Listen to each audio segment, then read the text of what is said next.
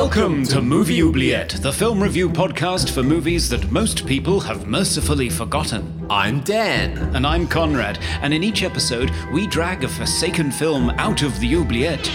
Discuss it and judge it to decide whether it should be set free or whether it should be thrown back and consigned to oblivion forever.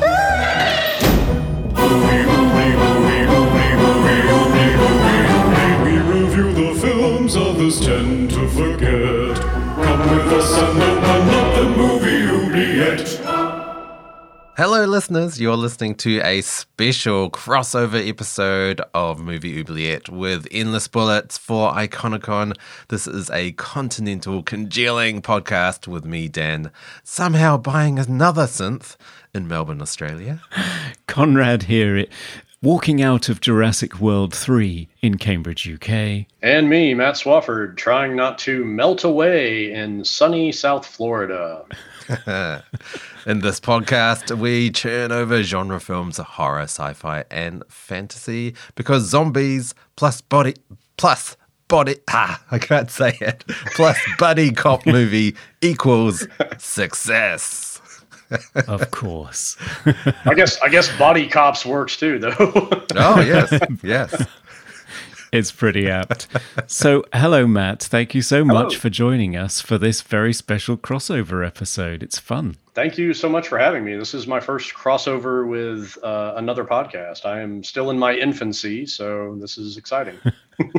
so, uh, for the benefit of our listeners, maybe you want to talk about uh, Endless Bullets and where people can find you, what you cover there. Absolutely. Um, Endless Bullets is the action movie podcast, and I started it in January of this year. And it's basically, I'm a lifelong movie fan. Uh, I was brought up on HBO and VHS in the golden VHS era in the 80s. And um, I have one of those crazy, I'm not going to call it photographic or eidetic, but it, I have a really good memory, especially for things that I like. So I really love action movies. And I was trying to find a good action movie podcast for me to listen to, and I just really wasn't happy with any of them. So I was like, you know what? I'm going to do this myself. Yep. and they can find me on Spotify, Stitcher, and YouTube as well. Ah, brilliant. Nice. Well, I highly recommend it, especially my favorite so far is the episode on Flash Gordon. ah, that was a fun one. Yeah. yeah, because of the sci fi crossover, I guess. Mm. so, Dan, you've been buying synthesizers again. That's just a, it's just a normal uh, addiction. Uh, I, I, can't stop. It's uh, I've got a problem, and but um, you know, it's fun. what was it this time? Uh, I got a, a Arturia MiniBrute Two, so it's like a semi-modular monosynth. Um, yeah, so pretty pretty nerdy, but it sounds amazing. So that's what counts. Yeah, be coming in handy for those '80s film scores that we have to replicate on occasion. Yes, yes, yes, exactly. you guys do was... an amazing job of that, by the way. oh, thank like you. sometimes I'll hear the music and I'll be like, "Hey, they got the music from." Oh no, that's a that's a what do they a call riff. it? Yeah. yeah, it's a lot of fun. Facsimile. Uh, but you, Conrad, uh, you walked out of Jurassic World. I, I had very, very low expectations for that movie, so not surprising. Yeah. No, it's not good. Um, for some reason, I understand. I mean, this is something that Dan and Melinda and I have gone into looking at Highlander 2, the difficulties of making a good sequel and just thinking about what makes a successful sequel. And obviously, with Jurassic World, you know, you either put them all in a park again and just have a disaster movie with people trying to escape a park, or you do something different. And what's the different thing you're going to do? And in this movie, they thought, let's do the Bourne supremacy in Malta, but with velociraptors. Oh. and it, it honestly, it was just bad. I stuck it out for 20 minutes, but I just didn't care Wow. It's really quite amazing. Chris Pratt being a charisma vacuum. Can you imagine that? Wow. Wow. Yeah. How? How? I don't know. It was boring. It was ap- totally unengaging. I just left. So there we go. Okay. Sorry. So, Conrad, uh, shall we move on to the mailbag? Have our listeners been talking to us? They have, yes. So uh, we are still getting um, mail about Shocker. Oh, surprisingly enough, seems to um, We heard from our our patron, Patreon patron, Ozma, who said, uh, Hi, Dan and Conrad. So I watched Shocker despite the fact that you put it in oblivion forever. And you know what? You were 100% right. But I couldn't resist watching a Wes Craven movie with nightmare sequences. It was too tempting. In fact, all the rather crude references to Nightmare on Elm Street are some of the things that really pissed me off about this movie, as well as the main actor and his weird way of whispering all the time. And the same day, Vampire in Brooklyn aired on TV, and I thought, great, that should reconcile me with Wes Craven. But it didn't. It was even worse. I think now all I have to do is watch Nightmare on Elm Street again. It's been a disturbing day, and I really should have listened to you. Yes, we did. We did warn listeners. Um, but uh, yeah, I don't. I haven't seen Brooklyn um, Vampire in Brooklyn. No, me Is that the- neither. is that the Eddie Murphy movie? It's not good. It's it's Eddie Murphy is a Jamaican vampire, and you Right. keep Oh. waiting for the jokes and the funny, and it just never comes. And Wow. oh my. it's yeah, it's it's not good. Okay. Yeah. Okay. I feel really sorry for Ozma now. That sounds like a double bill from hell. um, on Johnny Mnemonic, uh, Eddie got in touch to say, I'm in the same boat as Dan. I was and still am a fan of Johnny Mnemonic, even with all its flaws. It was the perfect storm at the time it came out, as I was playing the Cyberpunk 2020 and Shadowrun role playing games with my group three to four times a week. Between them and films like Circuitry Man, Hardware, Nemesis, Blade Runner, Brazil, Ghost in the Shell, and Max Headroom 20 minutes into the future, I was ready for some dolphin hacking action. Yeah, yeah. I mean, those that's a great list of films as well. I mean, I haven't I haven't seen half of them, but um, big fan of Brazil. Uh, that's you know one of my favorite movies. That's a great one. yeah. It only went in through a coin toss, and I think that pretty much sums up how people react to that movie. Oh, It's definitely. A bit of a marmite job. it I is think. very uh, polarizing that movie. Yes, for sure. I think so. And that wicked person got in touch with the best zinger of the week with Wait, was there a heroin addicted dolphin or a heroin addicted dolph in this movie? Nice. we can neither confirm nor deny that wicked person. By the way, this podcast is purely for comedy purposes. Um, and of course, finally, we heard from Serge Ah. of Cold Crash Pictures. Hello, Hello, Serge. And he said Johnny Mnemonic has some cool ideas, but the main character is dull as dirt. The stakes never feel high, and it's hard to figure out why anyone does anything from scene to scene. Maybe I've just been spoiled by The Matrix, but that's all I wanted to watch throughout my screening. And I love how Conrad and Dan can both mock the goofy hacking scene, I'm making a phone call, and still go different ways on the final verdict. yeah, I know. I know. I mean, I completely agree with all of those points, Serge. Uh, but I, I still liked it. Still love it. Yeah. The nostalgia factor was high. Hmm. So, yes, we enjoyed all of your messages, everyone. So, please do keep sending them in. We love hearing from you. yes. So, I guess we better figure out what we're going to cover in today's episode. And Matt, as our Hmm. guest and co host today, we thought you might enjoy a trip over to the oubliette to fetch something for us. Oh, let me see what I can find over here. Uh, let me walk over and. Uh, ah, it's a dead body. Oh, wait, there's a machine over there. I got an idea. Go on here.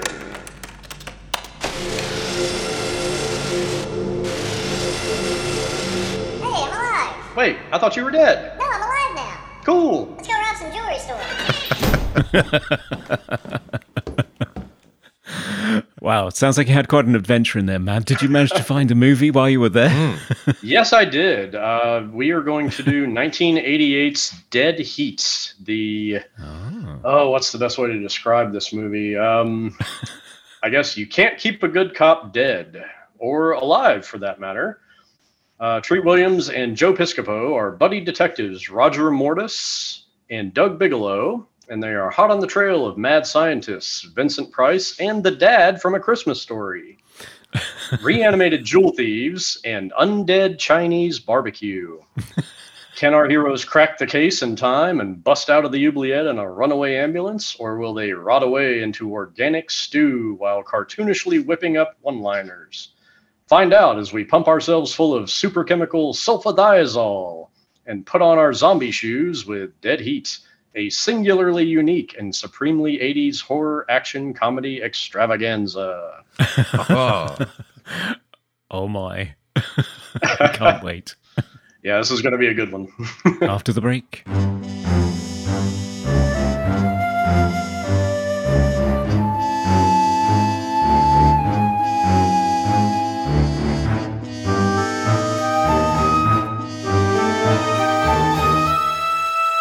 And we are back to talk about Dead Heat, the 1988 Treat Williams Joe Piscopo buddy cop zombie movie. Matt, you suggested this movie to us. Um, I, I'd never seen it before. I had never heard of it. Dan, I think you were in the same boat. never heard of it. Nope. Yep. it was Unfortunately, complete mystery that's- to us. Unfortunately, that's the, usually the case with this one. It is very obscure, and that's why I knew it would be perfect for our crossover. It's also kind of a crossover itself. It's it's a action horror comedy, and tonally, that's a very hard thing to do right. Full disclosure, I absolutely love this movie. Um, I have since the first time I saw it in 1988, and um, yeah, I just I adore this movie. Ah. I'm curious to see what you guys think.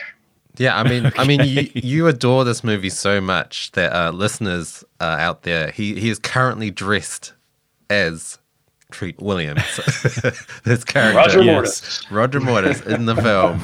Watch the video version for the full effect. Well, like him before he gets blown up, but yeah, and with Yeah. no hair. So, how did this movie come about? Because it's it's a New World Pictures movie, isn't it? It looks like a, a low budget affair. That's correct. Uh, New World Pictures, um, which was a spin-off of Roger Corman's studio, Oh, and they were mostly known for doing, you know, kind of lower budget, mid mid tier, not even mid tier, but like lower tier stuff like Vamp and this, and oh, yeah. uh, just a variety of other movies. They were a step above Cannon films, but they weren't quite in the uh, you know Warner Brothers or anything like that uh, category. And the movie was written by Terry Black, who is the brother of Shane Black from Lethal Oh. Weapon fame and The Long Kiss Goodnight, Last Boy Scout, uh, etc. And this is pretty much the only movie he ever wrote. oh, which is kind kind of odd. I guess that didn't really uh, take off his career, but um, and directed by Mark Goldblatt, who is a legendary editor. He edited Terminator, Rambo 2, Commando, Predator 2, uh, The Last Boy Scout, True Lies, Starship Troopers, Armageddon, Bad Boys 2. He's he's kind of action movie royalty as far as editors go. And um, he only did two movies himself as, as a director. He did this and the 1989 Dolph Lundgren Punisher film. oh, wow. Okay. Yeah, I've not heard great things, to be honest.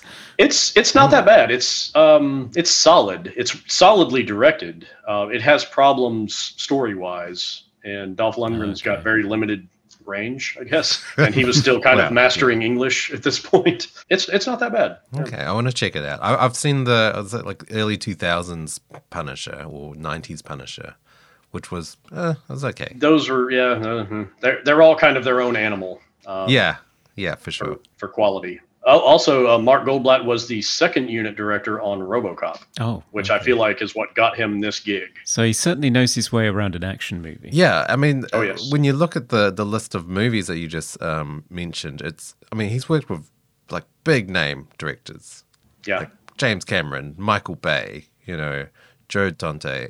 These are massive budget movies, and this yeah. Is not a massive budget movie.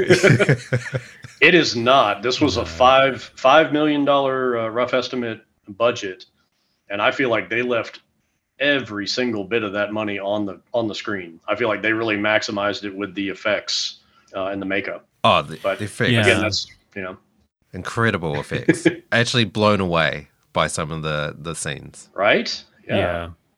Definitely. But there are other aspects of it that I mean, I alluded to the fact that it's, it obviously does look like a low budget movie.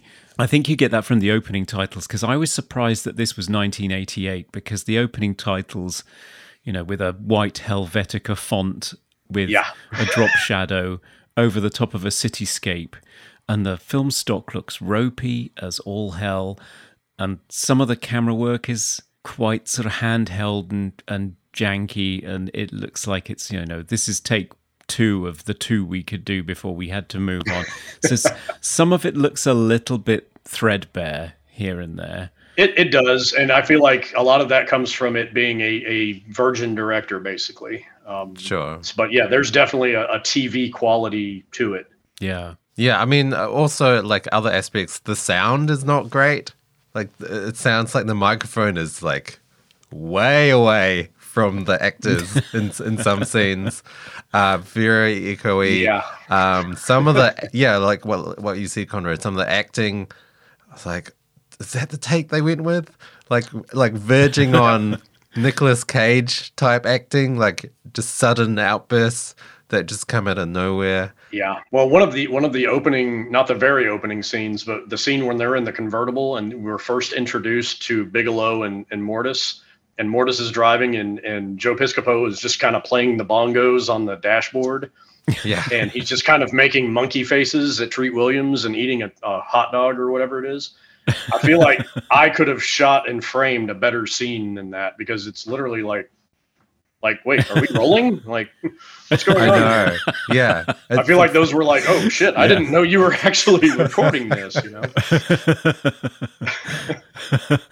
yeah, I've got my mouth full of stuff from the craft service table. Yeah, yeah. So it's a it's a buddy cop movie. We are introduced to our two buddy cops as per usual. They are, uh, well, I think usually there's there's well, I don't know. I'm just thinking of Lethal Weapon. You know, there's the straight arrow that's a month away from retirement, or there's there's a straight arrow, and then there's one who's a little bit of a either a rookie or uh, you know somebody flies by the seat of their pants and just breaks all the rules to get the job done but both of them seem to be pretty maverick i think they're both getting in trouble all the time Yeah.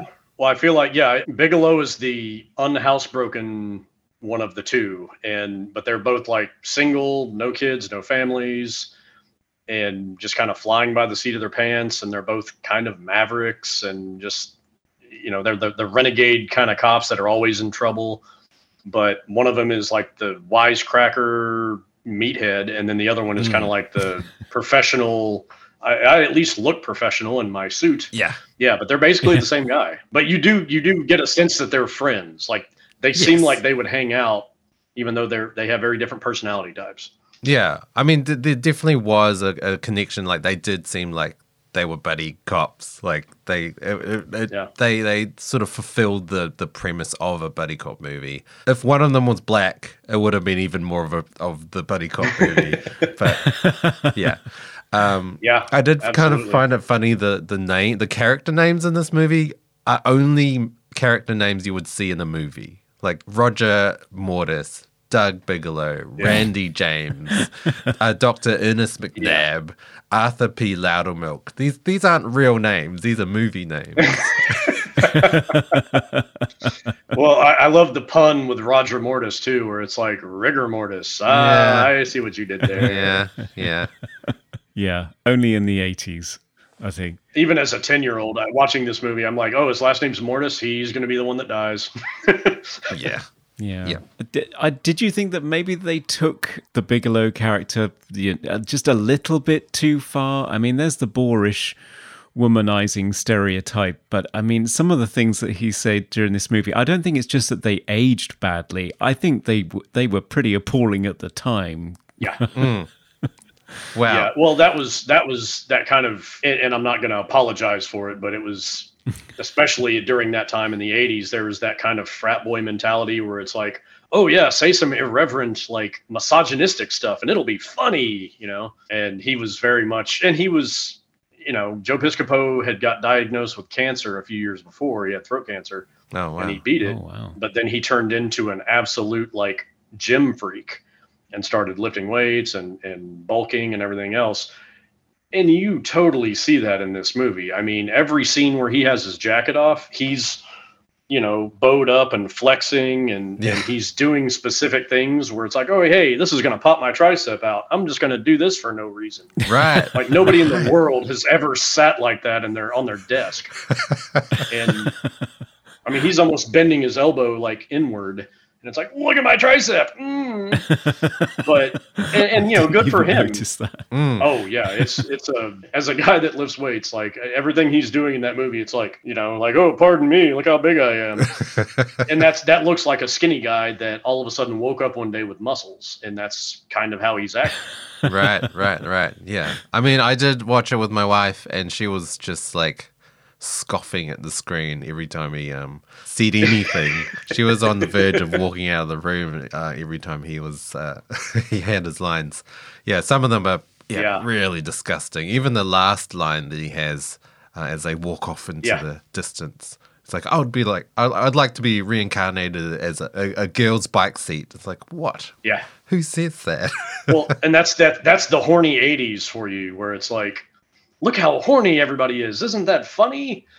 yeah. Yeah, it was such an unnecessary line. Yeah, there's a nice little slice of homophobia thrown in there as well when Roger, who during the course of the of the the uh, the film dies and Yes. is regenerated. If you if you if you're not au fait with the storyline, we'll explain why in a moment. But uh, he does die during the film and get resurrected as a zombie during the course of these this buddy cop team's investigations, and his his lips go very very pale at one point. So he buys some lipstick to try on, and of course he gets he gets shamed for it, and um, by his partner putting on sort of a stereotypical camp voice and telling him that it brings out the color in his eyes. And it's even brought back again later in the movie as a device to to bring Joe Piscopo's character back from from some sort of hypnotic trance or some sort of mind control. He's hmm. he's resurrected with the homophobic gag, and the memory, the fond memory of that homophobic gag they shared, comes flooding back. So That's Yeah, the so only it- part of that that I like is that they used a a moment of joy between them, like a little funny moment. I just hate that that's what it was. yeah, it's um, a shame what it is, but I hmm. mean, yeah, they're a couple of guys. It's going to happen, isn't it? I mean, like, wh- why that shade of lipstick, though? I mean, I know. how is that going to work? As an amateur, he really should have started with something lighter. I think. well, and I love after after he puts it on and they show up at, at Randy James's house. She's like, "What happened to you?" And he's like, "Cut myself shaving." And he's literally cut his lipstick all over his lips, and that's one of the funniest lines in the movie to me. And it's just kind of a throwaway. yeah.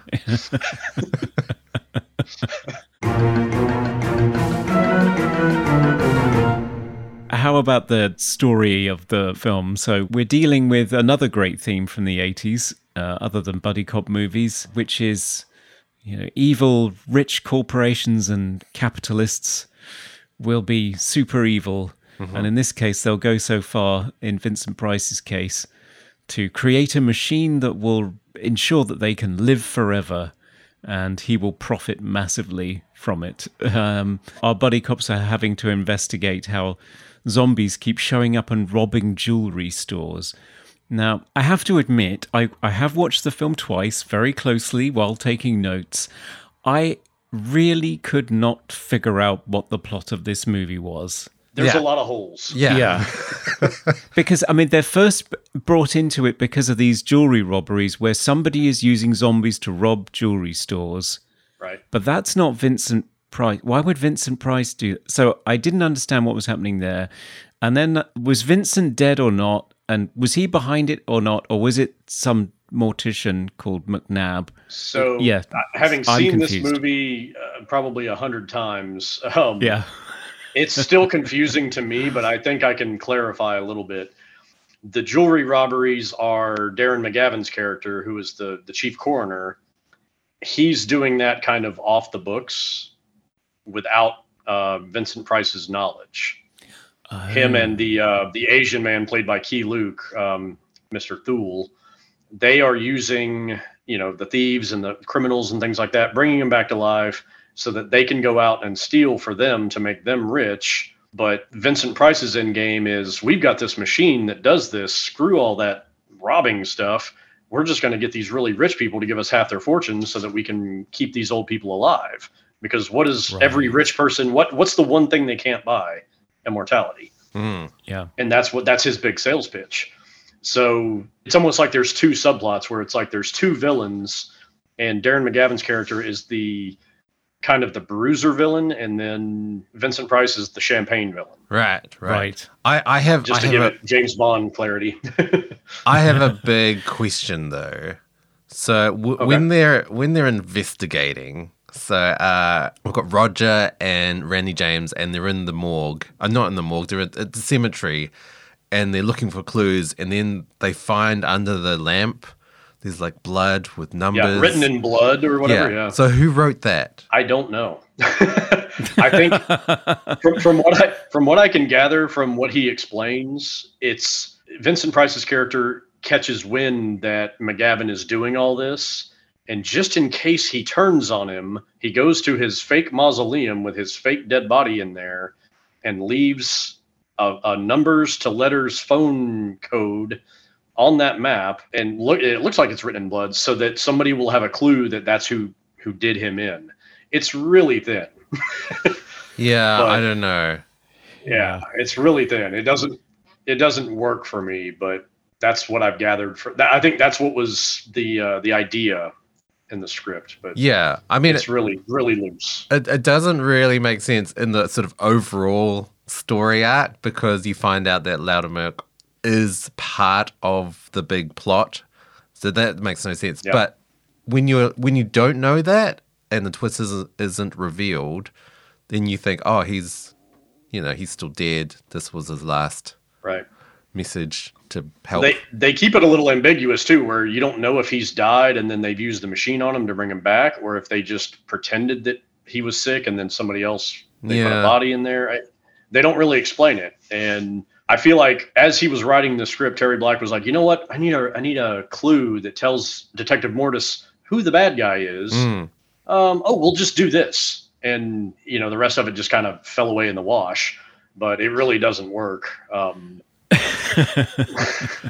yeah, but I it- think I feel like sense. this Yeah. movie's so much fun, and it's I mean you have to really kind of suspend disbelief for so much of this movie that it it kind of soldiers through that and just keeps pushing. Yeah, That's the yeah. only redeeming part of that. But it's yeah, it, it if you look at it linear and say, wait a minute, this really doesn't make sense. It Mm, mm. it doesn't. I mean, the the premise. a lot of things don't make sense. the premise of the film, yeah, buddy cop, zombies. But what's interesting about this movie um, with with Roger's character is he is a zombie, but he's he's still very able bodied. He's still he's thinking clearly, but he's just decomposing, which you don't often Yeah. see in movies. It's it's quite a interesting. A sort of existential theme about like w- w- what is he now like and i've only seen it in a few other movies what was your take on on that like that was for me that was very interesting for a character I think to go through that I think it's one of the most compelling parts of the story is that, like you said, like he's deteriorating and he's running out of time, Mm. and he freaks out about it in the library at one point. And my favorite line, non-comedic line from Joe Piscopo in this movie is when he kind of chases after him and, and calms him down and says, "You know, nobody has all the time they need, Roger. Nobody." Mm. and it's such a, a just a, a really deep emotional line and it's it's true but it's nobody has all the time that they need to live and he's got this truncated amount where it's like i've only got six hours left. I can't do this. Mm. and it's it's a really beautiful little scene even though it's it's clunkily shot because he runs like 25 feet and then he's like oh wait. Oh, oh," and he's all out of breath. And he's like that was a hell of a chase. It's like no it wasn't. You ran 25 feet. We saw you yeah. Mr i'm in shape. Really slowly as well. yeah they're, they're like ah. They're just kind of like Yeah, like- listing through Mime running. It's yeah. It's that that's yeah. One of my my notes. Slowest foot chase ever. Tom Cruise would be ashamed. Um, but yeah, it is an interesting aspect of the of the characterization of Roger and then the, the themes in the film is this idea of you've got somebody investigating a, a crime uh, where they only have a limited time to live. It reminds me of DOA, which originally came out in 1950, which is a, a film noir where a character is poisoned. Uh, you can probably watch it on YouTube if you're interested, Oh, because wow. they f- they fouled up the uh, copyright registration, so it fell into public domain. oh domain. wow okay oh wow Um, and a remake of it starring Dennis Quaid and Meg Ryan, who I think were a hot couple at this point because they'd already been in Innerspace together in '87. But a remake came out came out in '88. Oh wow, the same year. That's actually the original is Same the year as. Dead Heat. Yeah. The original is the movie that's playing when he goes back to Randy James's apartment. Yeah.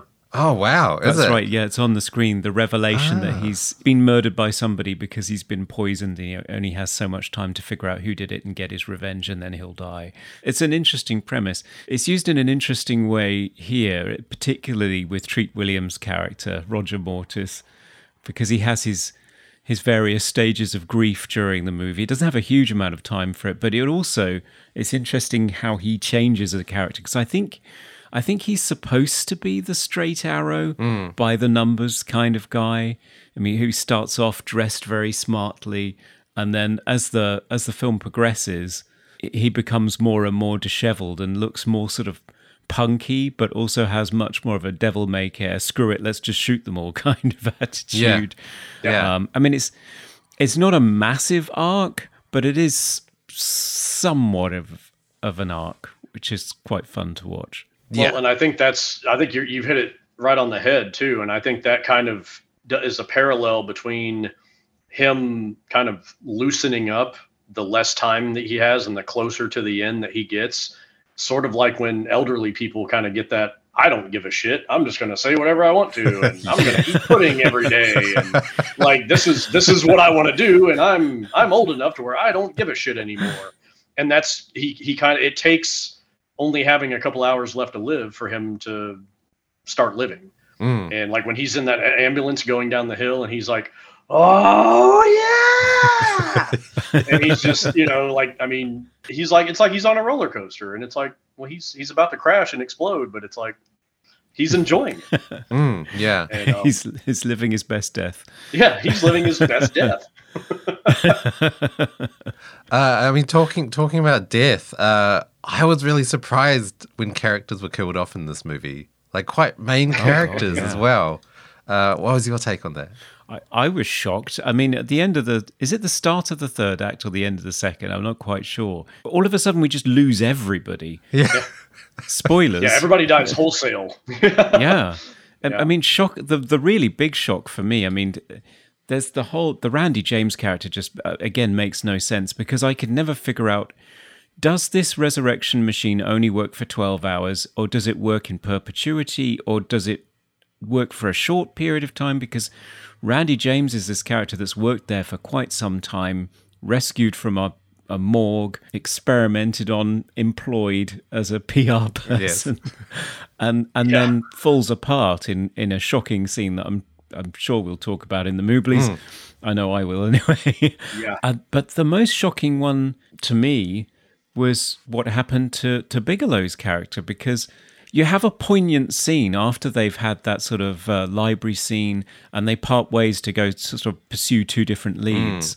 and you have this poignant moment of Bigelow looking out for, at his partner as he pulls away and you think oh that's quite touching. He's actually thinking about the fact that he's concerned about him or he's aware that he's going to lose him and he's going to miss him. It's you know it's surprisingly poignant for this movie in terms of the general tone of it. Yeah. um, but then you realize later on that actually it's because it's his it's his sort of final sh- shot, hmm. or at least you think it is, because the next time you see him, he's upside down in a fish tank, yes, Yeah. which was a complete shock because you couldn't even recognize him, and they had to loop a line on the soundtrack that said, It's, It's- Doug. "It's Doug." yeah, I didn't recognize him. Yeah, yeah, a lot Yeah. of fish tanks. As a this kid, I remember watching that going, is it though?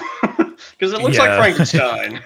"Yeah, it does not look like him." I mean, he's got a mullet, but other than that, it's pretty difficult to tell. Yeah. um, but well, he's upside down and he's a dummy. I mean, it's not it's not going to Yeah, be great. is yeah. it? Uh, also, Roger didn't doesn't seem hugely affected by it.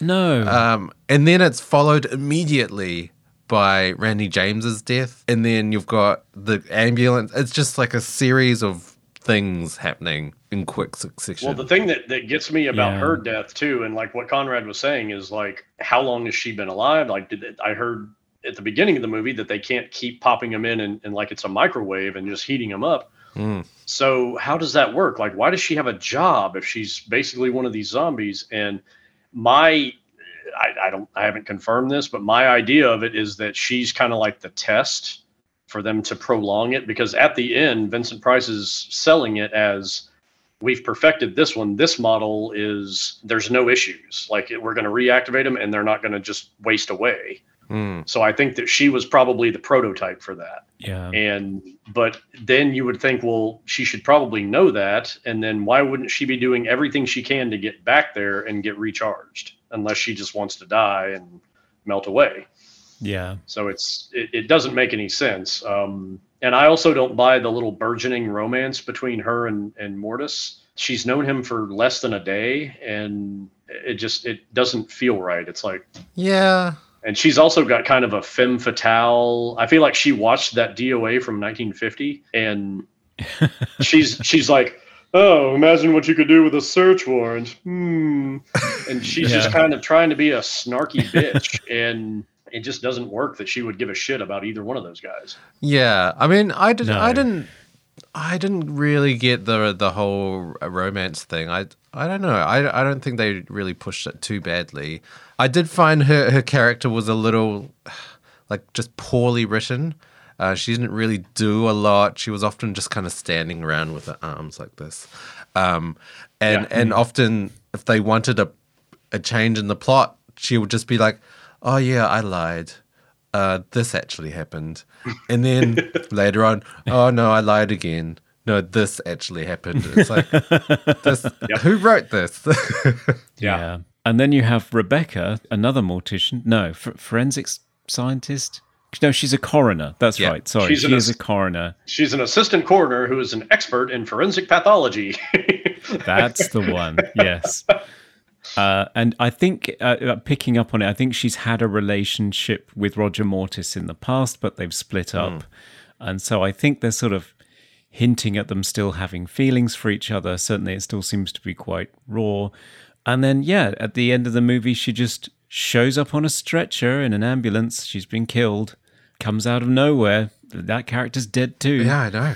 yeah. It's so th- they just lay waste to the entire cast so that it's basically just Roger Mortis versus Vincent Price for the finale, which I was shocked by. I, I think they had to get rid of her because otherwise, I, I feel like they needed a reason for him to just say, you know what, I don't care anymore. Like YOLO, like Sure. that's it. I'm, uh, she's dead now. I don't got anybody. Let's ride an ambulance down a hill and to a fireball. Mm. Yeah. But he, he kind of used that as motivation too, where it's like, oh, I gotta get these guys. You know, even more so than avenging himself. Yeah. Sure. Yeah. I think you're right. He had nothing left to live for. Well, I mean, one little note. I did think it was another little cliche that when Rebecca and Randy meet each other, they instantly hate each other. Yeah. Yeah, You cannot put two women in the same room as Treat Williams without some sort of cat fight just breaking out instantly. Well, I love. I yeah, have she's no like, idea why. you work here. I did like uh, Doug's line though. After that, Chillier than normal in here. yeah, Well, and Piscopo Yeah. was is it, on on Saturday Night Live. I don't know if you've ever, if you guys have ever ever watched any of his old stuff when uh, he was on there with Eddie Murphy, and he was really funny. right. And he had some really good comedic ability in that that arena. He does not have a good screen presence for film. right. And okay. most of his lines in this movie, when he delivers them, it's jarring. Mm. He's just not built for screen acting. Um, he's fine as on a skit show or whatever and and doing stand up. A talented comedian, but he just didn't have dramatic chops whatsoever. But some of his lines in this are really uh, it- it- the ones that aren't terrible are Hmm. pretty funny. Yeah. Yeah. Yeah. I always remember him as being a holographic stand-up comedian in Star Trek: The Next Generation. I think it's it's season two, episode four, Wow. where Okay. he shows up, where Data is trying to learn a sense of humor by watching Joe Piscopo as a hologram. Not being funny, as far as I remember, but that's probably not his fault. That's probably the writer's mm. fault. But yeah, Well, he had a lot of It's very like lame shtick too, but he was really good at impersonations and Oh wow. and things like that. So he had his uh, tool bag of of tricks, but I feel like he's at maximum density in this movie. Like this is all you're ever going to get out of Piscopo. Yeah. Yeah, I mean, Yeah. Uh, he, he's just walking around with like the Fonz like uh, leather jacket. I just expected him to go, "Hey, woman, am I right?"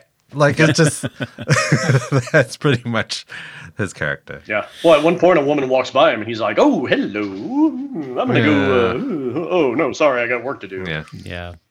They lay it on a bit thick. I- I think Treat Williams is, no pun intended, just a treat in this film um, Ah. because he is having so much fun. I love watching his character in this movie, and how, how you said how he's kind of stuffed a stuffed shirt at the beginning, and then he just turns into this kind of like fun goofball at the end. But he's still driven, so it's it's a weird stew. Talking about another actor in this movie, uh, has a very, very, very small role. Uh, Robert Picardo is in this movie. Yes. Yes, he is. Yes, bless him. He shows up very early on with a uh, a splendid moustache as the poor policeman who's saddled with this renegade cop duo turning up and ruining his gig. Uh, and stealing his car and trashing it. Uh, yeah, so he's the the angry by the books guy from the office who never achieves results, but yeah, uh, it the seems to be the butt of their jokes. He's the '80s action movie Wimpy Lieutenant. Yes. Yeah. He's very good though. He is very funny in a very very short uh, cameo appearance. Well, I feel like that Mark Goldblatt got his start with Joe Dante, and I feel Nice. like uh, there's a Joe Dante connection with Robert Picardo. There's also a deleted scene that had Dick Miller, who is a Joe Dante regular, Right. uh, right, Mr. right. Uh, Futterman from Gremlins, and uh, the gun store clerk in Terminator, and things like that. And he has a deleted scene where he's a security guard in the mausoleum when they're in there Ah. Oh, wow. and it's on it's on the 4K from uh, Vinegar Syndrome, and I saw that and I was like, "Holy shit, it's Dick Miller! Why didn't this make the cut?" Right, right. Ah, Dick Miller. He was kind of Joe Dante's good luck charm, wasn't he? He was in everything. yeah. Yeah.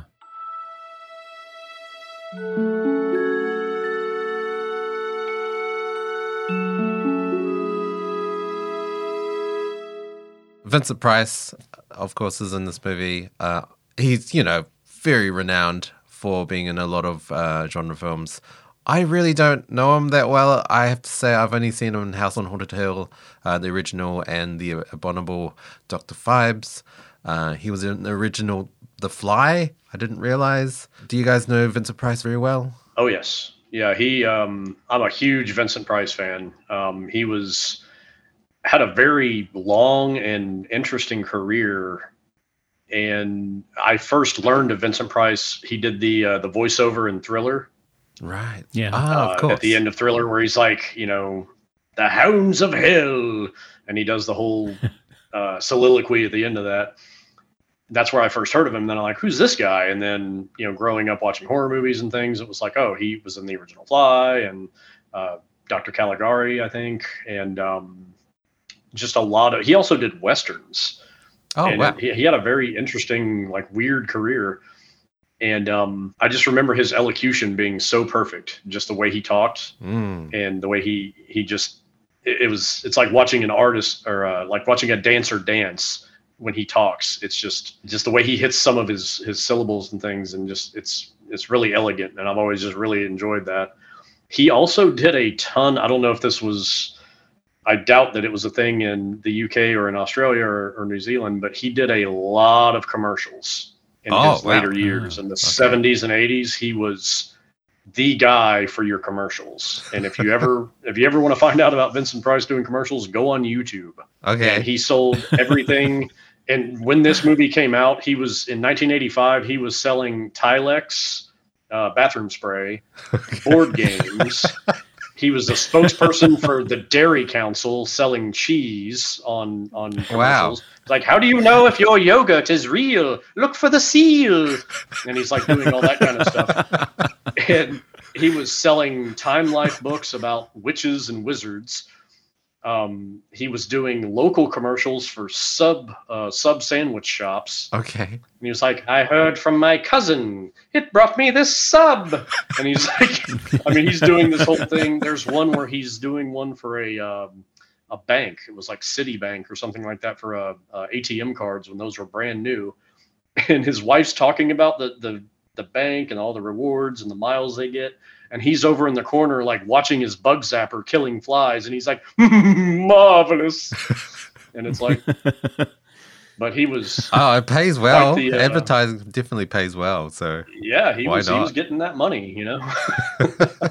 that's incredible. Yes, I only know him, um, you know, from the, the latter stage of his career. So it's sort of like Peter Cushing and other people, Christopher Lee from that era. You know, they've been massive in in horror movies from the, the Gothic period of the 40s, 50s, and, and the 60s. And then um, the people who grew up watching those movies would have them cameo in their movies. So I know Vincent from Edward Scissorhands, for example, Ah, where he shows yes. up as as Edward's creator, and yeah, definitely Michael Jackson's Thriller. But he was kind of playing off his horror movie credentials at that point and sh- cackling in toothpaste commercials or whatever. So Yeah. yeah, why not? Why not?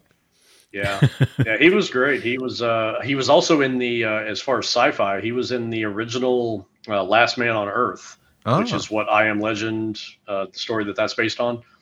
He was in the original film version of that, and it's pretty good. Wow. Yeah. Okay. Uh, I really enjoy that one. Right. But uh, yeah, good old Vincent Price. He was barely in this, and this was one of his last movie appearances uh, before his death. Yeah. Yeah, it's only a couple of scenes, and and the last one, I think they just rolled the camera with him standing in a door delivering lines And just edited for around you know it. one reel, Yeah. and then he went home. he, as far from what I understand, uh, watching an interview on the uh, the 4K, he was only I think they only had him for a day, ah, okay. and so they shot all of his stuff. Wow. he still makes an impression. He's definitely mentioned in my movie awards. Yeah. so. Yeah. I heard Yeah. that they shot the entire film in 37 days. I don't know whether that's true. Yes. Wow. That's crazy. That's a breakneck speed for for any movie, really. But that's a that's a tough shoot. Yeah. Yeah. With all of those Well, that explains why yeah. some of it looks a little bit rough around the edges. Well, yes. Yeah. Yeah. well, and I would venture to say that they were doing probably 14, 15 hour days if they shot it that fast. Oh, yeah, definitely. oh gosh. Yeah. I feel like we were going through all the actors, so I was just going to say we haven't really talked about Darren McGavin yet. Mm. I've got a lot to say about Darren McGavin in this movie, Right. but he he feels like he's in a completely different movie. Yes. Isn't really aware of what's going on in this movie, and he just kind of pops in like a gargoyle and is like, "Hey, what's going on here? What? I thought you were dead. Oh, you're alive. Cool. What? What's going on?"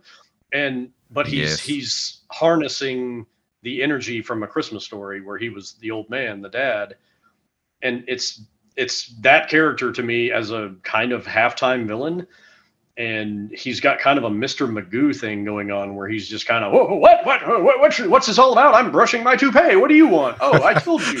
and it's it's so manic and all over the place, and it's it's almost like he's watching the movie with us and he's confused. And then all of a sudden he's in the movie and he's like, "Oh, oh, all right. Well, I guess I'm the bad guy then." Ha ha! And he's it's it's wild, um, but it's still Yes. It's still entertaining. It's fun to watch, but he's oh, it's a mess uh, every time he's on screen. Yeah. Yeah. Even his Yeah. demise is just like, what? What? Like what? well, and he shoots himself like he thinks that's going to be the end, and it's like you're in a movie where they resurrect people. Like, what are you doing? Mm. Yeah. Yeah.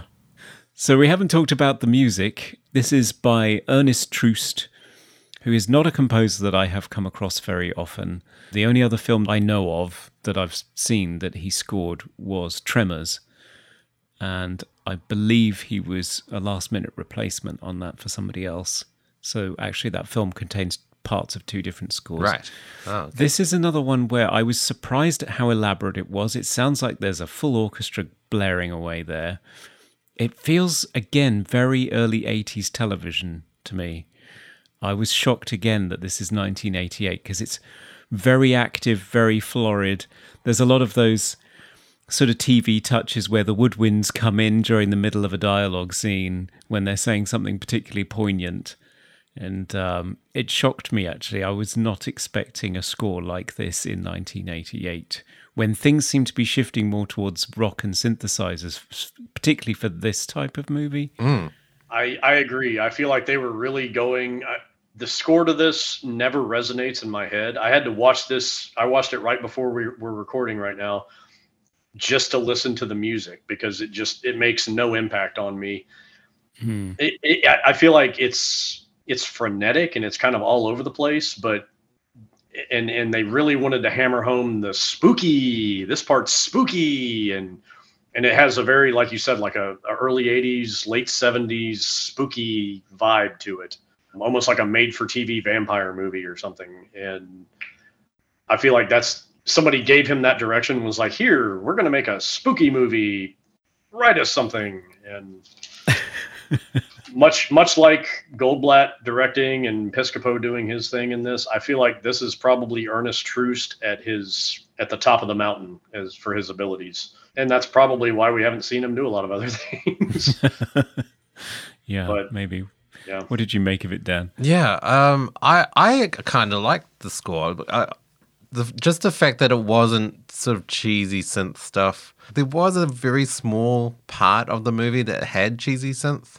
Uh, it was during that the big shootout scene at the start, and it had your typical cop movie music. He must have been Yeah. just told just just rip off something from a cop movie. Um, but most of it, Yeah. yeah, it was very orchestral. It was very to me, it was very like almost like 40s 50s like Hit- hitchcockian thriller type music like very stirring strings and like horns and woodwind and stuff very theatrical didn't really suit the tone of the movie which was mostly comedy and mostly goofy um, but i guess you know they were pushing for the horror sonic palette um, but yeah i didn't i didn't mind it i i was impressed by it um, yeah i've only seen his other movie, uh, Tremors. Uh, he also uh, scored Sweet Revenge in 1987 and Munchies in 1987, another uh, Gremlins rip-off movie where it's just a small creature that kills everyone, I guess. And he's done a ton of TV movies, a ton. So it makes sense what you said, Conrad, that it sounds like a TV movie uh, because he's that's Yep. what that's his bread and butter, I think. Yeah. that's one of my notes is he's done lots of tv Yeah, yeah. well and there's there's kind of a gothic quality to some of the score in this movie too which Mm, yeah. like, like that's what I meant by the spooky. And I feel like some of it works, but some of it's just really kind of and, and it's just kind of like whimsical, like inquisitive. Like I don't know, it's Mm, a little Yeah. weird. yeah. You mentioned uh, Dan. You mentioned the shootout, and there's something I want to point out about that. There's two things I want to point out about that shootout. There was again, you guys being out of the United States, you probably wouldn't know about this event, but there was a real life shootout, and it's one of the worst in U.S. history, called the North Hollywood Shootout that happened in 1997 Oh wow. and it very closely mirrored the shootout in this film Oh wow. which was Oh. nine years before. But it's two guys. They were robbing banks and they robbed a couple of uh, armored cars uh, before this. But they robbed a Bank of America and they had, I think, three um, automatic, fully automatic weapons that they had um, tinkered with, and they had thousands of rounds of ammunition, and they had uh, they fashioned body armor onto themselves. And I mean, you can find all this online and, and all of the details about it, but there was almost 2,000 rounds fired by both them and the police. Uh, 12, I think 12 officers. I can't remember the exact stats, but there, I think 12 officers got killed or got injured and eight civilians. And it went on for like 44 minutes. wow. And uh, they just, they were shooting these guys and they wouldn't go down because the, the armor that they had fashioned was so powerful. Mm. So it's, it's, it's a very eerie parallel to the shootout at the beginning of this movie. Oh, wow. Wow. Yeah. Oh, Oh. see, I was going to point out that it's, uh, you know, uh, the namesake of your your podcast, Endless Bullets. it does seem to go on for a long time without anyone reloading.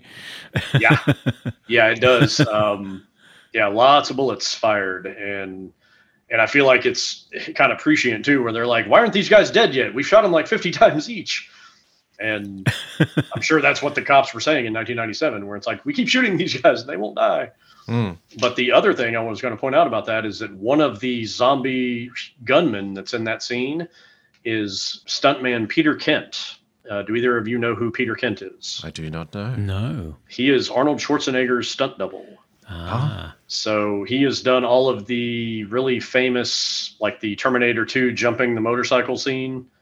That was Peter Kent. Oh, wow. Okay. yes. Um, yeah, for from I think 85 or 80, 84, 85, all the way through his career, he's been his stuntman. Right. That's right, because it's one of those cases like Vic Armstrong for Harrison Ford, where, you know, f- for a long lens, the resemblance is close enough that you can get away with showing his face quite a bit, I think. Yep. Mm, okay. Yeah. Yep, that's him. Yeah, wow. little- little tidbit there. yeah. Now it's time for random trivia. Well, it's time for random trivia, and because we have a crossover co host today, Matt, what fabulous bit of trivia did you find for us in your resurrection chamber today? Well, I um, I have the 4K of this that just came out from Vinegar Syndrome, and there's a lot of special features on it. So I was watching the interview with Mark Goldblatt, and he, towards the end of his interview, he mentioned that I guess for whatever reason they had Vincent Price cast for Loudermilk, and they had him on set, and they wanted to shoot him first. I guess to get him out of the way or whatever, because it was such a small role and then I guess the the budget or something like that. They had some kind of budget crisis where they're like, "We've spent all of our money. We can't afford him, so we can't afford to pay him." So, and they had to kind of break the news to him, and they said, "Well, we'll have to just roll with, you know, somebody cheaper or whatever." And he was already in costume and makeup, and he said something to the effect of, "Well, the show must go on. This is for the art, so let's let's let's do it." And all of these nice people are here and they've they've put in the, the work and so he did that role for free Wow. And- yeah which I, I feel like that's just you know it speaks to what a sweetheart that guy was and just how how awesome and and privileged we were to have him Yeah. Yes. Wow, that's amazing. That is incredible. I mean, it's Vincent Price for free. yeah yeah. well he was getting he was getting all that commercial money at Oh, this yeah. time so you know he- Well, this is true. this was probably just a drop in the bucket Oh, like yeah. yeah i'm doing this for scale you know Yeah. oh, bless him. And that's our trivia.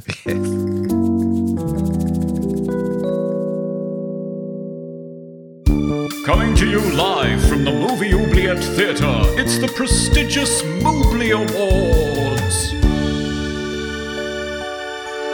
Okay, it's everyone's favorite part of the podcast, the Mobley Awards. It's where we present our favorite upside down in a fish tank parts of the film in a number of second time resurrecting, exploding categories. Best quote. I've got a bunch of favorite quotes in this. Um, I feel like everybody's favorite is going to be when Randy James, when they're in the, the Chinese barbecue after the fact, and Randy James looks at Roger Mortis and says, "Oh, your your finger, you're hurt," and he cocks his pistol and he's like, "Lady, I'm fucking dead."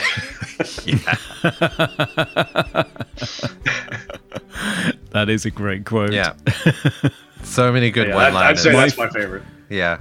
Okay, but but mine was, um, and what I was thinking everyone would be stampeding towards is Vincent Price's great sales pitch, where he says, and I can't do an impersonation, so I won't try. Let's face it, poor people are supposed to die, but the same rule doesn't apply to us. We're rich. God wants us to live forever, and even if He doesn't, we can always buy Him out. I, I love that little giggle he gives at the end of that too. It, it just punctuates it so nicely, where he's all like, Yeah. Mm-hmm. How about you, Dan? I mean, there there are an incredible amount of one-liners in this movie. Like they really pulled out all the stops for those uh, classic cop one-liners. Um, but I do like it when when Doug is trying to console like Roger about his his whole predicament, and he says, "Let's just go find those suckers and trash their ass." And then Roger like corrects him. It's, it's asses. it's like what? And I love that when he says it's acids, Doug, it's plural. And then he literally, right after he says it's plural, Doug looks at him and goes, plural? like he's teaching a dog how to fetch or something. He's like, plural? Best hair or costume. obviously I'm gonna pick Roger's change of clothes from Randy's cl- wardrobe, which uh, uh, Matt has kindly uh, displayed for, for- Modeling for us for, now. for, the, yeah. for the video.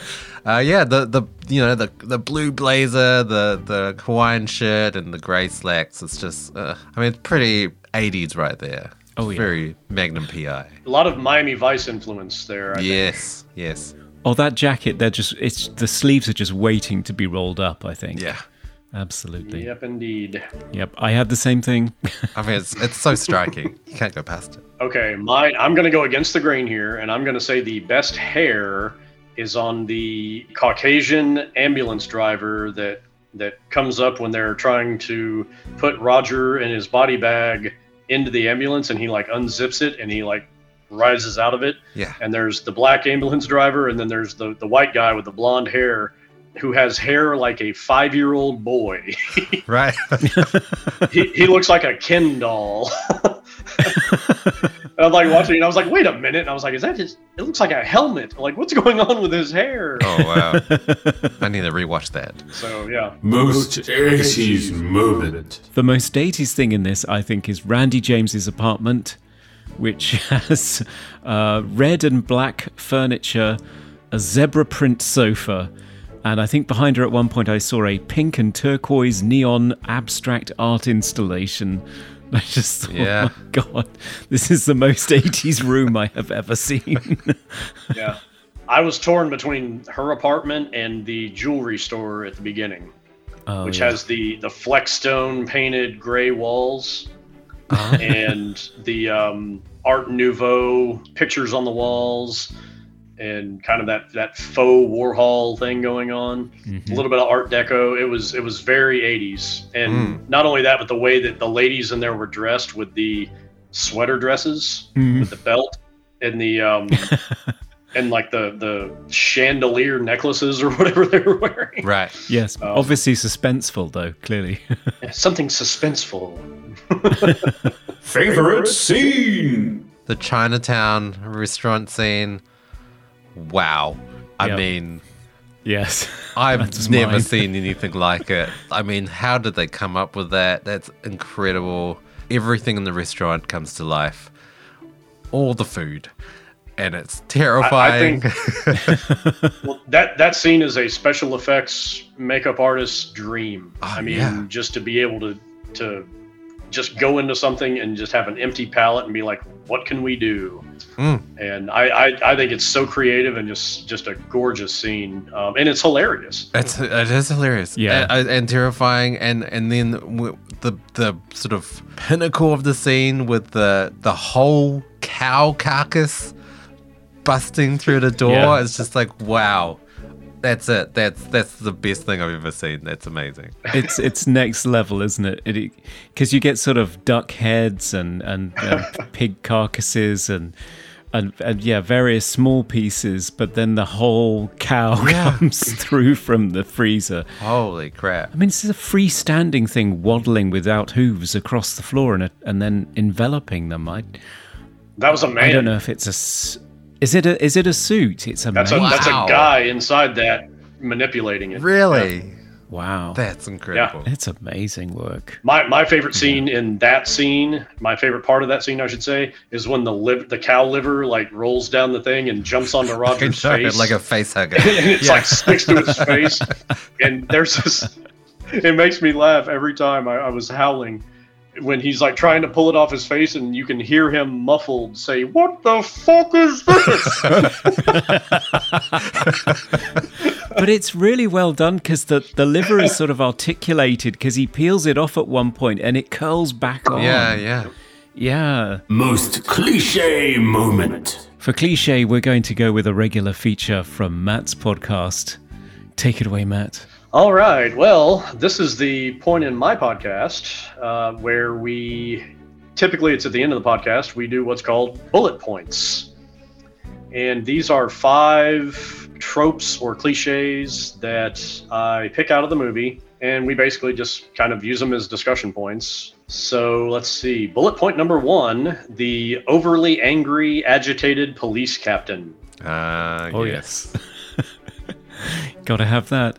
At least the commissioner wasn't chewing his ass or something. Because Yeah. that's usually what happens. Yeah. Well, at least at least he doesn't say your butt's writing checks or you're writing checks your butt can't cash.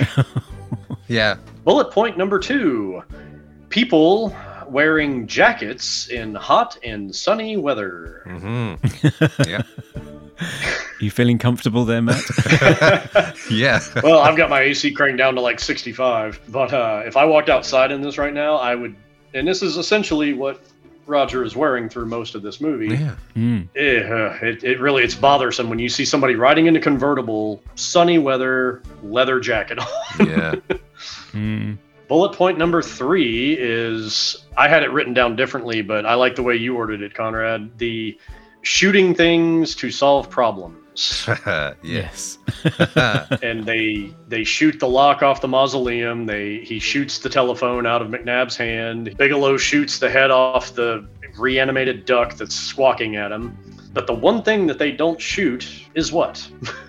that would have changed the entire plot. Yeah, and I was screaming at the at the movie because um, when Roger gets locked in the asphyxiation room, yep, Doug's got guns lying all over the floor around him, but he does nothing but sort of pat at the door in a futile way. There's a big glass window there. He does nothing about it, and I was just this is this is the thing you're not going to shoot at. His friend's dying, and he doesn't shoot at the glass. Yep. Insane. Yeah. Bullet point number four is the undercover detectives riding around in an ostentatious, expensive, or rare vehicle. They are riding around in a 1960 Chevy Impala convertible that is bright red and has white trim. Mm. Can't be more than a couple of those in Los Angeles, and they are undercover today. Yep. Yeah. Um, and bullet point number five having conversations during gunfights. Mm. Very practical. Um, that many guns going off at once, your ears would be ringing for days. Mm. Let alone having a conversation when they're in Randi James's apartment uh, and the guys are shooting at him in a confined space like that. I mean, it, th- those gunshots are like they're like your head's in a coffee can. I mean, it's deafening. Mm, And yeah. the fact that people Yeah. are like throwing out quips and like, oh, remember the good old days when guns killed people? Yeah. No, all, all you can hear at that point is wow, wow, wow, wow, wow, wow, wow. Yeah. Best special effect. yes, the Chinatown restaurant scene. Yes, of course. Yep. Uh, blows blows everything out of the water. Uh, I did like the Randi melting scene. I mean, it made no sense, but it looked amazing. The fact that there were no cuts, almost like you see her hand in one shot, like decompose, and then her arm falls off. Amazing. Yeah, that shocked me. Yeah. I was Yeah. not expecting it to fall off. like Yeah. all on camera. There's no like cut away, cut back, cut away. Cut, uh, I mean, there were a few, but not as many as you would normally see in a movie like this. Yeah. yeah. My favorite is that is uh, after the hand, the the second thing that happens is her face kind of melts. And I have a quote from Steve Johnson on that. He said, One of my favourite effects in the movie is where Lindsay Frost deteriorates. For the first shot where her face starts to sag, all I did was glue some very, very thin but strong fabric to her face at several points and attach very thin fishing line to it, and then pull her face down Wow. and it just looked incredible. If you built a dummy, it would have cost $30,000 and wouldn't have looked half as good. And here it was, basically for free in 10 minutes. Wow. Wow. And yeah, I thought it was shocking. Having read that article from Steve Johnson talking about it when I watched the movie again, I can see the Oh, fishing really? line. Oh, Um, and it's probably really apparent on the 4K version, Matt.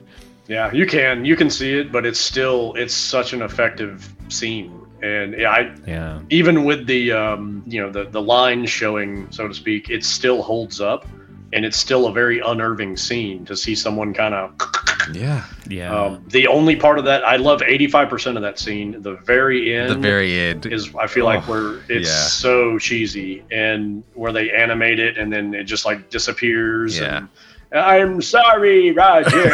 And Yeah. it's I feel like that's that's where everybody checks out of this movie where they're Yeah. like, okay, this is just fucking dumb. Yeah, yeah, yeah. Favorite sound effect. My favorite sound effect in this movie is just the echo on Vincent Price's line, uh, you could live forever, and it's just on the forever, forever, forever, forever. forever.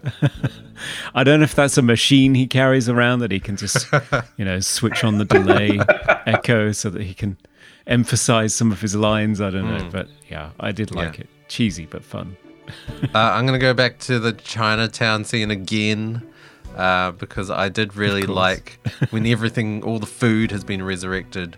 The duck sounds are just normal duck sounds, like normal quack quack quack. like they didn't add any effects or make it more terrifying. It's just a normal quack quack quack quack sort of sound. Just hilarious. It was funny. Mine is mine is when at the last scene at the lab when all of the old rich people are lined up around the machine, and it's after Mortis blows up the uh, security guard, and he walks in and he starts like.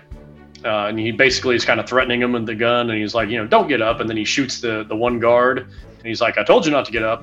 and th- all the people start like kind of freaking out, and this one old guy literally looks up and he goes, ah! and then he like gets out of he lurches out of his seat. yeah. it's just like old man noise. Ah! and then he like gets up. Most funniest moment. I've already said my funniest scene, which is the liver at King Roger in Chinatown. Did anybody have anything that made them laugh more than that? Uh, I Oof. I don't know. For me, the whole movie was hilarious. Like there was just funny scene after funny scene, uh, and and and scenes that were just like, what what was what was the thinking here? Like the fish tank in Rebecca's office that's got no fish in it. It's an empty fish tank with just pictures of fish. What what was the point of that?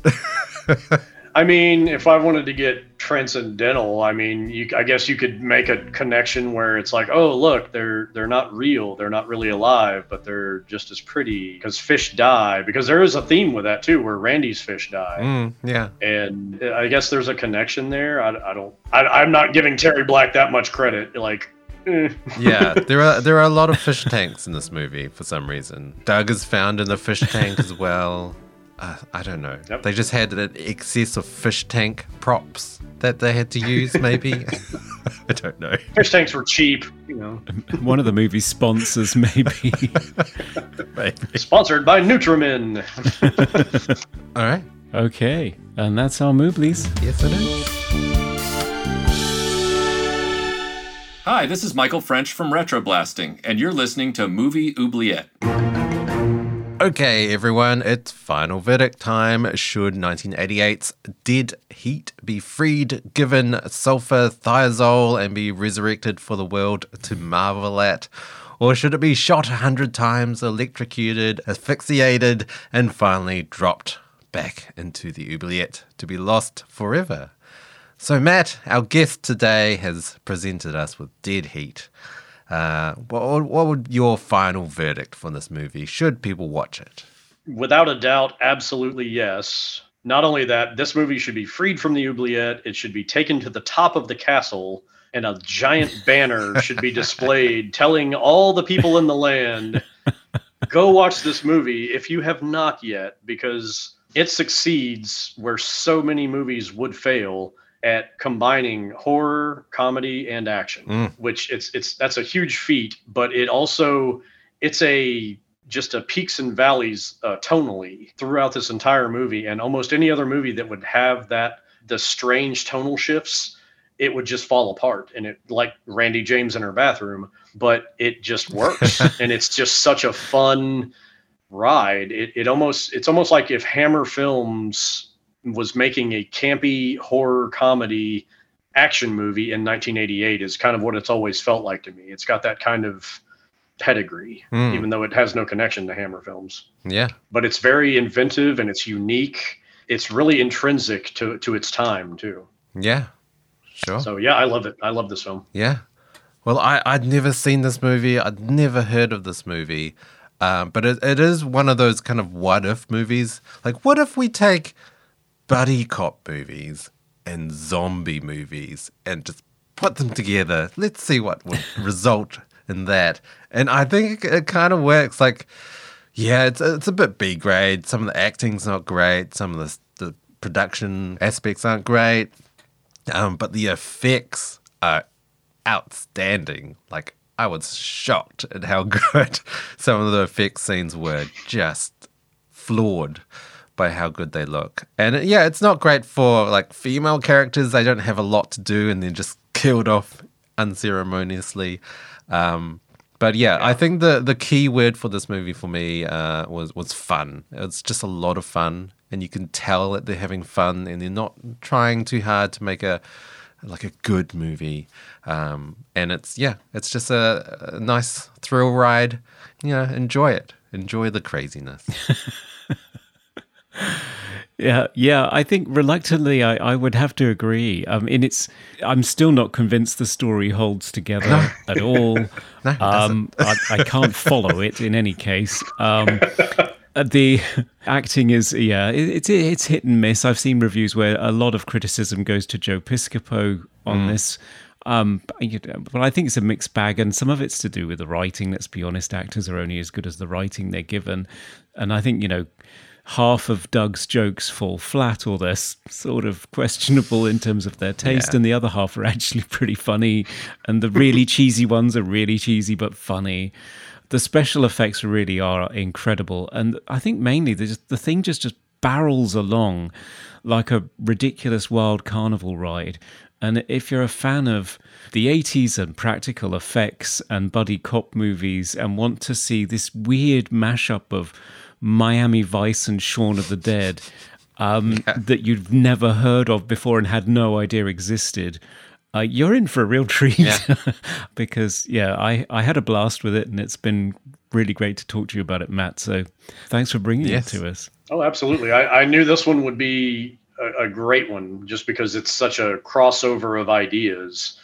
And that's what Iconicon is all about, and us kind of commingling our, our podcast. And I love the, the Shaun of the Dead, Miami Vice conglomeration that you just said.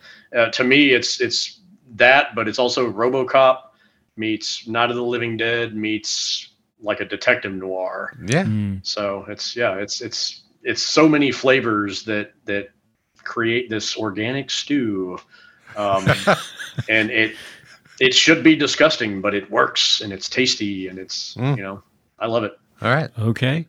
Well, with that in mind, let's set that sucker free. Off you go. Hey, come on, Roger, let's go trash the rest. Be free. so, Matt, you have been our guest today. Where can our listeners and, and viewers uh, who are viewing this uh, follow you? Where can they find you on the internet? I can be found on YouTube under Endless Bullets, and I can be found on Spotify, uh, also under Endless Bullets. Uh, I believe it's Endless Bullets, the action movie podcast, and also on Stitcher under the same heading. Nice. And I can be found uh, at Iconicon 2022, which which uh, this will be airing during. So Yes. We're in the midst of numerous panels and goodness knows what else. So can't wait. As we're recording, I can't wait. this was so much fun, guys. Uh, thank you Yeah, for, thank you. for uh, having me on, and thank you for for doing this uh, team up with me. Yeah. yeah, it's been fun. Thanks for bringing this movie to us. And if you want to follow us, we are Movie Oubliette on all uh, social media platforms Facebook, Twitter, Instagram, Reddit.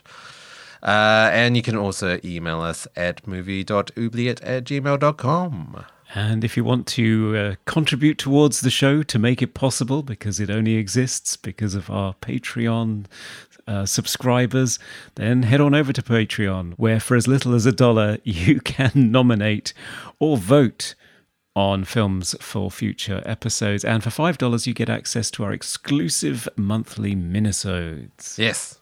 And uh, merchandise, Redbubble, that's where it's at. Uh, and also check out uh, the Iconicon designs as well. I've already got mine on my t shirt, and it's great. I've never been on a t Oh, shirt yes. before. That that is all. All three of us are on that shirt. Yeah, that's yeah. amazing. Oh, yeah. Great that's one. right. Yeah. Yeah, I'm not wearing it yet. I'm still saving it. But Okay, Conrad, I guess what we need to know now is what are we doing next episode? Well, we've been in the 80s and 90s for a while and looking at a lot of science fiction and horror, so I thought this time we would go to the 2008 science fiction fantasy adventure film City of Ember. Oh, I do remember seeing that movie actually. I, I, I thought it was, yeah, definitely undiscovered at the time. No one seemed to have watched it. No, I don't think they did. I think it sank without a trace, grossing only 17.9 million against a budget of 55. Jeez. Oh, that's got a sting. Yeah. wow. So, poor movie. Directed by Gil Kenan of Monster House fame and starring Saoirse Ronan, Harry Treadaway, Mary Kay Place, Bill Murray, Martin Landau, Toby Jones, and Tim Robbins. It's got quite the cast, hmm. quite the pedigree in terms of crew. So, Yeah, yeah. I, I think at the time Saoirse was relatively unknown as well. yeah, yeah, she was. Pretty young. Early film for her. So, yeah, fascinated to revisit this. I have seen it and I remember nothing. Yeah, I I don't remember much either, but yeah, I, I'm keen to revisit. Yep, it's in the oubliette. I have forgotten it entirely. so, should be fun. Yes, yes, yes, Well, thanks for being with us, Matt. yes. Can't wait to do it again. Yes, thank you for having me. All right, listeners. Until next time. Goodbye. Bye for now. Bye. We review the films others tend to forget. Come with us and up the movie oubliette. Roger. He said, he said I should hurt you. But I'm gonna hurt him. Kill that guy, would you?